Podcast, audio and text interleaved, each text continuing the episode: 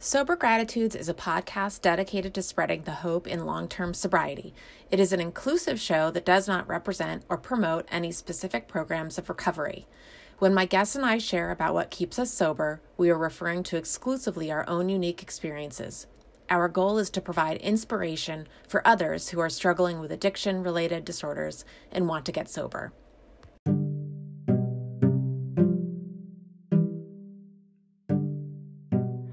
Think you may have a problem with your alcohol consumption or mm-hmm. drug use? Are you thinking about quitting and want to know what all the sober hype is about? Whatever the reason, I'm so grateful you're here with me today. My name is Sarah, and I am the creator and host of Sober Gratitudes. I once was an active alcoholic, and after decades of failed attempts to control my drinking, I finally reached out for help. Letting others help me is why I am here today living a life I never thought possible. The suffering of my past was the catalyst I needed to find recovery and be receptive to healing. I created this podcast out of the desire to recover out loud and, with the help of my guests, show you how a better life is possible after addiction. Whether you have been here before or you are a first time listener, I would be so grateful if you would take a moment to write a review on Apple Podcasts so that it can reach more people who may be struggling. Together, we can help those in need. You can also reach me at sobergratitudes at gmail.com with any questions or comments.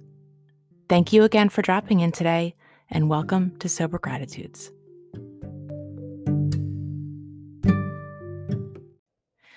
Hi, everyone, and welcome to Sober Gratitudes. My name is Sarah, and I will be your host. Whether you have been here before or this is your first time listening, thank you so much for dropping in. For today's episode, I talk with Clay F., a dedicated member of Alcoholics Anonymous for 31 years. He is a loving husband, a godfather, a loyal friend, a podcaster, and author of The Sarcastic Big Book, Sarcastic Daily Meditations, and two new publications the first two columns of The Fourth Step and the second expanded edition of The Sarcastic Big Book. Clay was first on my podcast nearly a year ago when I launched my show, and I'm so honored he is back to talk about what's been going on since January. So, without further ado, welcome Clay F. Thank you so much for coming and joining my sober podcast community again. Mm-hmm. Um, so, how are you? Excellent. You yeah. Know? Yeah. I mean, you know, I'm in the third step today, so um, I don't require anything from anyone. I'm just looking for opportunities to help, and that makes the day pretty awesome. Yeah, that's great. I do that too, and it helps me to get out of feeling anxious. That really helps with my anxiety. Oh yeah, no doubt about it. it wasn't always like this, but I'm enjoying it now for sure. Yeah. So, um, just let's give a. I'm going to give a quick background about Clay I found Clay because I thought his Instagram account was so hilarious with his sarcasm and about the big book. And I thought he was a girl actually because there was a picture of a girl holding the big book in front of her face. And I thought it was her. I'm like, oh, this this girl's so freaking cool. She's so funny. She has to be on my podcast. And then it turns out that no, Clay's not a girl. So then so we had a great uh, like I was at a d- totally different place in my my sobriety um, when we met. And so when after the podcast happened, then COVID hit, and then we you asked if I'd like to be a part of a step study. And it scared the living daylights out of me, but I felt so compelled to just say yes. It like was just like vomited out of my mouth, like yes. And I did it, and it was an incredible experience. And um, Clay um, took some of us. Um, I don't remember the exact number, but it was a group of people on Zoom. Um, and he and another um, man took us through the, the 12 steps through the big book as it's laid out, as it's designed, as it was written. And um, I did this a, a month before my eight years in um, AA. And I had the most extraordinary, extraordinary experience, and my life has been changed so profoundly as a result. So I just want to, I can't not share this with my listeners because this happened while I was podcasting, while I continued to interview people, and while going through COVID and quarantining and all that kind of stuff. And after I did it, my husband did it, and he's not an alcoholic, and he had a profound psychic change, and he did give me permission to share this information. And so Clay um, eh, has gotten to know my husband as an army, and so we've become friends, and it's just, it just, um, I, I, it's just so amazing. Um, first of all, when I first got sober, I was a girl. I was a beautiful woman, actually. I had really long, really long blonde hair. It was very beautiful. I was a beautiful woman when I first got sober. I'm, I'm pretty public about that. um, I look like Farrah Fawcett in like, except if she were like a heavy metaler. I was like Farrah Fawcett with gauntlets, but um, a dog chain around my neck. It was, um, that's just true. Yeah. But um, you know, I uh, when I was I'm sober since 1989 I got sober uh, on October 19th, 1989, and I was sober for uh, about two and a half years and really um, miserable and felt suffocated. And I was going to a lot of meetings and I was taking people through the big book and I was praying and I was meditating and I had had a spiritual uh, experience and believed in God, although when I first came in, I was an atheist, but um, but I was still doing all these things, and I was miserable, and I didn't know why. And the, the, the obsession to drink returned, and I was going to drink, and everybody in the fellowship was telling me to drink. People were saying I didn't do step one. People were saying I haven't drank enough. And this is before I understood that if a person's not spiritually fit, according to the big book, it'll never seem like they did step one. That's the baffling feature of alcoholism. The utter in, uh, in, inability to leave it alone, no matter how great the necessity or the wish, is what it says. But that was my experience. So, anyways, I met a, I met somebody who, um, you know, God put somebody in my path who had initially had six years, relapsed, didn't know why, had about 20 years at this point when I met him he had relapsed initially and didn't, didn't understand why. And he, he said, he used to always say, I knew I missed something. So he went through the big book in a non-linear fashion by subject instead of by chapter or by step. And he, and we had this really, really extensive study that lasted one and a half, two years to go through the subject. And the first part of it was why are we studying the big book? Why are we not studying another book? And there were some fascinating and compelling reasons why. What that book did to this world is fascinating. 12 and 12 did, did no such thing, but we really talked about it. It was it was amazing. And then we talked about why I studied the first 164 pages, and we talked about that. That was compelling. And then we went through the book by subject and, and, and emerged with a message that is so, so simple and opposes so much of what is shared and passed down with the best intentions. But it's the message in the book is nobody should, um, just to clarify a couple main points. Um, when, when I went to Alcoholics Anonymous, I got a sponsor and I had a really good sponsor, passed away pretty recently, but I had, a, I had him for 30 years and he, he made it really clear from the beginning that I was not going to rely on him and at the at the time, he was kind of a renegade for that because you know he didn't want me to call him every day back then. He had me starting on the steps really early. I was making my amends when I was 60, 70 days sober. I was sponsoring people about 80 something like that days sober. And at the time, I took a lot of flack from that for that from people in the fellowship. And um, but where I was going with all this is that the the message we emerged from uh, um, the message we emerged with from that study was um, so freeing and so don't follow anyone. You have a God is deep down inside of every man, woman, and child, and strengthening your connection and developing a relationship with that is what allows somebody to be happy, joyous, and free. Truly, is when they're not, you know. And I'm not saying, I don't know. Everybody's different. Some people are happy. People get well, despite the message being very different than what is in the book. But what's in the book is very, having done the workshop now since the summer, pretty much constantly, you see over and over again the relief, even though it's right in front of people, their whole sobriety, you see the relief like, oh my gosh, it actually says this. And you feel people, you feel their wings start flapping.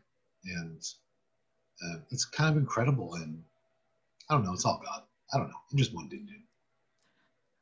It is like I, after having done it, I go every Sunday. Like it's church to me, and I get to see people have the same experience I did, and it's it's literally like you can see this lightness about the people and which reminds me in the beginning i wanted to dedicate this episode to my friend cindy. Um, i love her so much. Um, but it is it's such an extraordinary experience to be able to to watch that and to it's a, it's such an intimate experience and to have been doing it over this over zoom. You know some may feel that's like impossible to feel that way but it's so true it's so possible yeah i mean i feel i mean you and i have never met formally in person obviously i'm in one of the country you're the other end of the country but you're a big part of my life. Your family's a big part of my life, my wife's life. Um, I feel if you're listening, if you're actually listening, um, you know, the connection is an eternal thing. And to see that on Zoom, these intimate bonds being formed,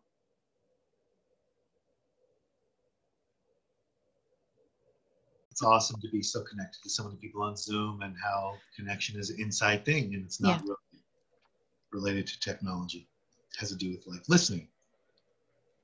Yeah. So see all these people having connections and incredible bonds formed with people all over the world. It's just Yeah, it is. It's astounding. Um, and I, I talk about it all the time. I talk about the experience I've had and um, the fact that it's you know just infiltrated my household and it's impacted the way my husband and i relate to each other um, and how we parent our children and i mean that's that's the thing like it's just such a um i know that you shared with me that that was the experience you had when you first did this in ni- 1991 or 2 yeah 91 92 somewhere around there Okay. And you did it this the way that you're doing it in the step study or a little bit shorter.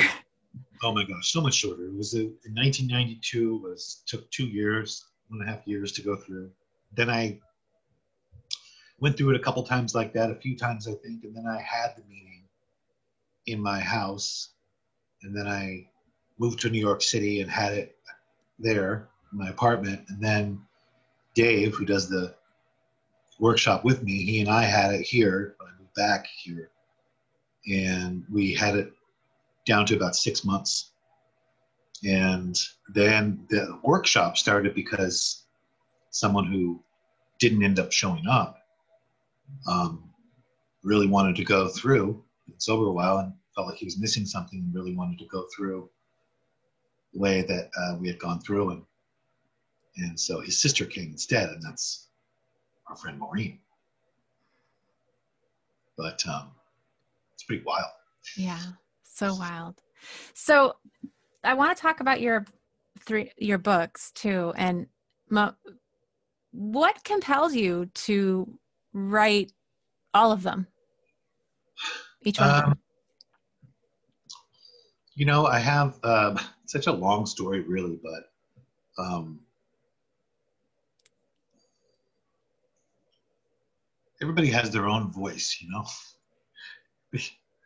and uh, you know, I was uh, had a comedy show, and um, after this one of these big comedy shows that I had done, somebody came up and said, uh, "Oh my gosh, you're it's really recovery humor," you know.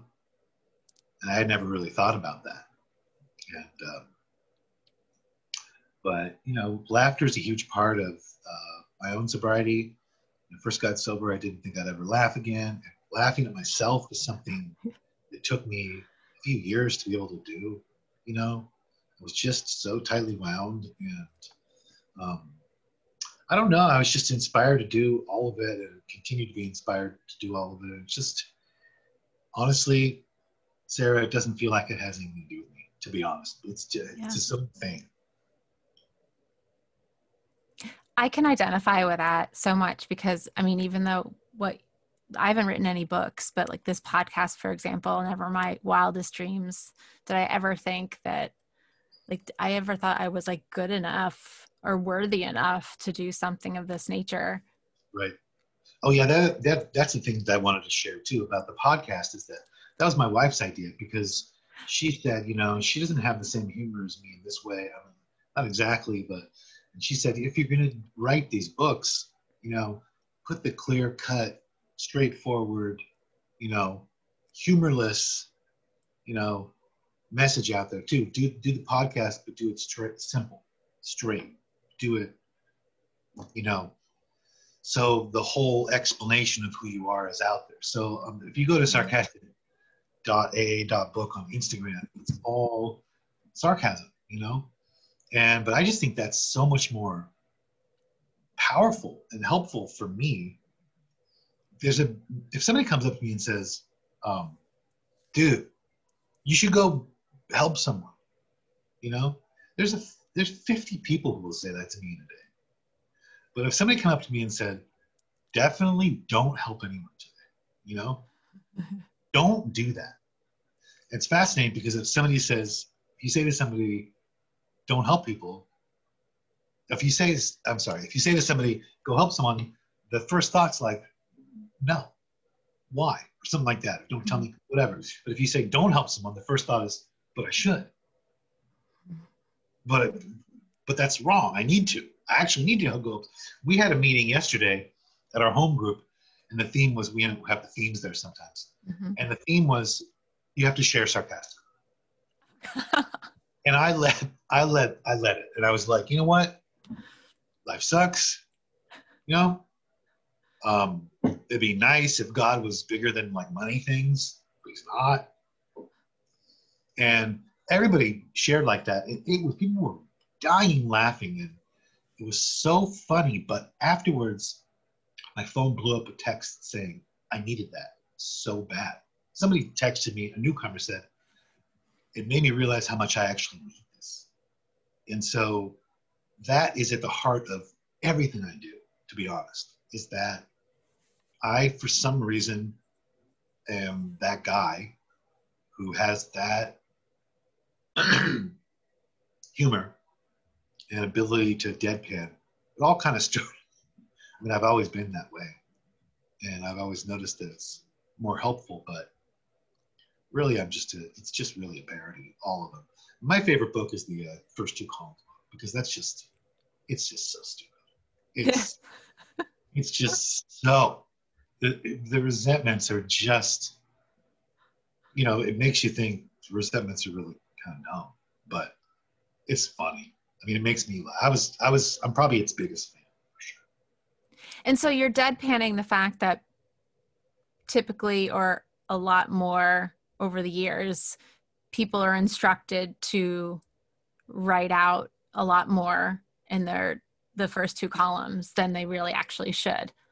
Uh, not really that. It's really just just to drive home how not helpful the first two columns are. Why? What what's what is the tell us what is the most oh, important? Well, because if, if you know the important part is your they're not your inventory. That's why it says we make a searching and fearless moral inventory of ourselves, but the first couple of columns are a trick to get us to be able to ultimately see some of the people we actually owe amends to. But it's a Mhm. trick. We're too selfish to know that right away. So it's just really funny to see if if, if you're going to spend so much time in the second column, let's look at how useful it really is and just put it on a poster. Have a daily affirmations calendar with it. It's trash. It It's just trash. Mhm. It's, it's funny. I want to. I want to tell you one one of my favorite ones is that. Um, nah, nah, I'm not going to get into it. Anyways, I. I want to read one. you have the book. You have the book. I do. And I was like, should I read one of them? And then Yeah, I'm like, um, okay, so uh, I just turned to the first one. Here's an example Ju- for June 23rd. Okay. I'm resentful at all spiders. The cause. What's not to resent? Fuck.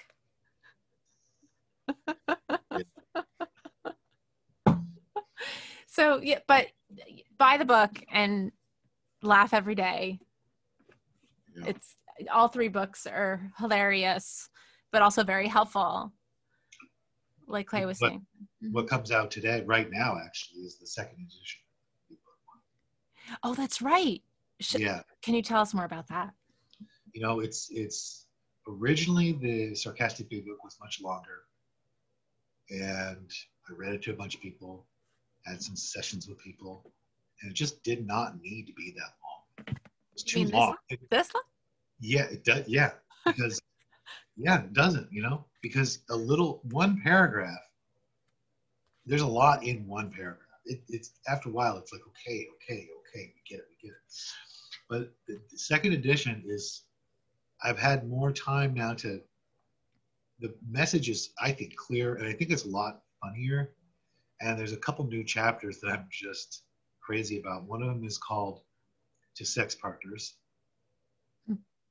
and the other one's called "In Rehab Afterward."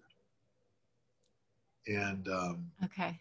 I just I'm I'm really happy about all of it because it's just really proud. It's all really funny. And, and and Clay is is just naturally so funny and he makes everyone laugh so much. But you know, you listen to him on his own podcast, Recovery Radio, KMP3. Um, the link to that you can find it at his Instagram account or his website, Yeah. sarcasticbigbook.com, right? Okay, so the the um his Clay's podcast is amazing, and he's put out you've put out what a hun- 124 episodes since Yeah.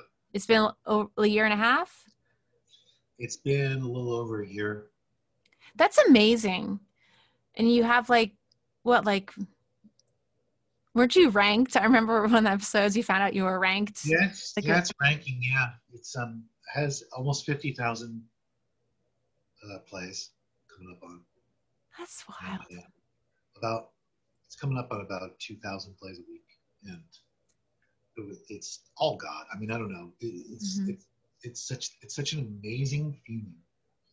Um, I'm sure you know when somebody tells you that your show helps them somehow, it's the best thing in the world. Oh yeah. Yeah. You know, I didn't know. I don't. It's not like I was like, yeah, I want to do a podcast. Uh, you know, I can't wait to do a podcast. I'm really into podcasts. I'm not. I'm not that guy at all. But my wife is like, dude. Hmm. Um, and I understand more and more now why she wanted me to do that because um, I was on a podcast. I've already mentioned this on my own show, but I was on a podcast recently, and, and this is kind of a common thing people people expect when they meet me that I'm really gonna. Not everybody understands that I love AA. I mean, I spend yeah, you do. most of my free time taking people through the big book. Mhm. Most of my free time, and I am crazy about AA. And it's not nothing to be rewarded for, a pat on the back. That's my obligation and duty. But a lot of people don't. It's just a really well-rounded message with the books, and then my show. Because if you listen to my show for five minutes, you're like, okay, actually loves recovery. Because I love recovery. You do. Yeah, It's amazing. it is. I know. amazing. It is. It's so fucking amazing. Cuss on your show? I was just gonna. I guess you do. Yeah, yeah. You asked me that the first time on episode six. You Yeah. said, "Can I cuss?" And I remember I'm like, he said, "Cuss." You know what? I stopped cussing on my show Why? because of my godsons. Oh, did they listen Yeah. to your show? No, but I just thought, I, for some reason, I just had the thought, you know, because I love cussing. And I, when I'm in the right company, I'm, I mean, I just, I love it. Yeah. I love to do it. Sometimes it's very effective, but I cussed a lot. But I was just thinking, you know, if my God, I, I don't know, I just, something about the thought of them, I want their parents to be able to listen to it with them in the car. Aw. So I stopped doing it. I never said anything about it on the show, but I'm just, I think it's been a minute now. It's been Yeah. about 30 episodes, but I can cuss on this fucking show. Yeah, you fucking can. Not everyone does, but that's okay.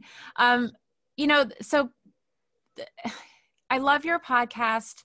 I listen to it all the time. I'm like five behind because you you just throw them out there like you do them every day. Like and and and it's it's very comforting. And I have to say, like during COVID, especially when there a lot of fear, there's a lot of fear going on, and watching people relapse, hearing of people committing suicide, hearing these awful things, you know, with children really struggling in the schools. I know I'm experiencing a lot of this stuff personally. Um, you know, and and I have to say like f- for as funny as you are, you were equally if not more just so compassionate and loving and it comes across in your podcast. And then the way you d- you know like in the time i've gotten to know you and and and and see you work with others and and how you how you talk about the big book and explain it and so so simply. But then the second like you like the second like i feel like okay this was so profound you get funny like you turn funny on and then and I just burst out laughing, like as I'm driving to pick up my son, you know, the Cameron at his school. Like that's when I listen to your podcast. And anyway, so That's it's it is it's a beautiful mix of comfort because you're you're always saying to people at the end, like, I just want to we say, I just want to tell you if you need to hear, everything's gonna be okay and like and just thinking about if i think about that like i just feel so much better because pe- people are struggling people are really struggling um All right, you know, and and go ahead. no no go go go No, I was just going to say, you know, um, because I know I we don't have that much longer here. And I wanted to I wanted to talk about this year a little bit, you know, because you and I talked before. We wanted to talk about it a little bit, 2020, and um, you know, I'm, I'm aware of the all the pain and the suffering that are going on, the fear, and the um, there's just so much fear, and there's so much hurt. So many people that I know are hurting. Almost everyone I know yeah are hurting and i know of people who have, uh, have loved ones die or become very sick and, and and losing their businesses and have lost their businesses i've known there's just a lot of that going on and and, so what i have uh, tried to do with uh, the peace and comfort that has been afforded me through the ongoing application of the principles in the 12 steps is i have tried to use this as an opportunity to demonstrate God's omnipotence. Like to me, my job is unchanged. It doesn't matter. I had a stroke a year ago. That didn't matter. I've lost everything in sobriety. Doesn't matter. I have one box I'm supposed to carry, I guess. And that box is I'm to be of maximum service to God and to everyone around me. And that means I have to carry that box through a pandemic. I have to carry that box through peaceful times. I have to carry that box through. That's the only job I have, is how I feel about it. So, what I tried to do when all this started was I just asked, I just prayed and meditated on, you know, show me how I could turn this experience into something uh, that shows your love and way of life somehow is helpful to someone because you know, as Dave likes to say, you know, there's billions of people on the world, and our job is to only not think of one of them, you know?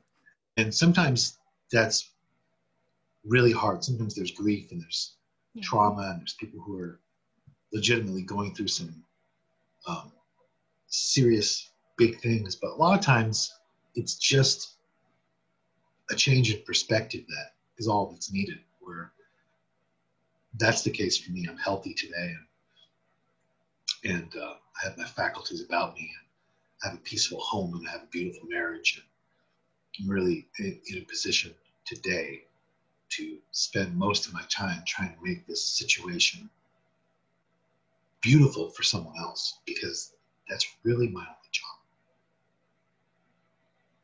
That's amazing.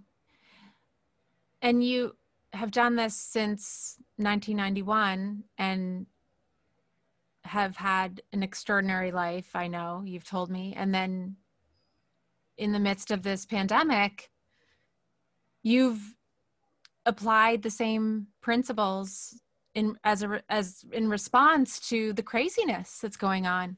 Yeah, because it doesn't matter. It doesn't if there's fire and brimstone outside, trust God, clean house, work with others. Yeah. If there's peaceful blue skies, trust God, clean house, work with others. It doesn't there's nothing that can happen that will affect or alter or budge my obligation as somebody who has been rescued and given all this house money to play with by God. That now I do try to live a life that was worth saving because that's why I end the shows with that because yeah. most profound thing I ever heard was when my life started to get really good, I said, Why was my life saved? And somebody said to me, It does not matter why your life was saved. It's the wrong thing to think about. What matters is that you try to live a life that's worth saving you taught me that and i say that in meetings and um beautiful. you know and it's beautiful and it's such a wonderful message because those of us who do i know we have like 30 seconds but um i'm just so grateful that i met you and i i believe that you know because i followed my heart in doing this podcast i would have never met you and gotten to know you and and trust what was going on throughout the pandemic. And that this has been this workshop has been a huge part of my life um, through the pandemic. It's really gotten me through um, you know even the the past couple of weeks i've been having you know you know my depression has been like breaking through. Its um, medication. I know a lot of people are experiencing that right now um, but i know there's a way to to get out of that because you have shown you have laid the tools at my feet and i know because somebody laid the tools at your feet. Right and, and, you know what? I mean I, I know i have to jump off here literally any second now but um, yeah. you know you are laying the, the tools at other people's feet and to watch you help you you help you won't say it i don't think but you help so many people all the time now and i see it and i hear about it and i watch it and it's beautiful and you and jonathan mean a lot to my wife and me. And I just wanted to say I love you so, so much. Oh, well, we love you and your wife too so much. You're very important to us. And um, I'm just so grateful I know you, that God put us in each other's lives. Feel the same way about you, Sarah. Oh, and can you say it for the listeners? Just everything's okay. Everything is okay. Oh, and with that, oh, Thank you again so much for being on my podcast. All right. Have a good day.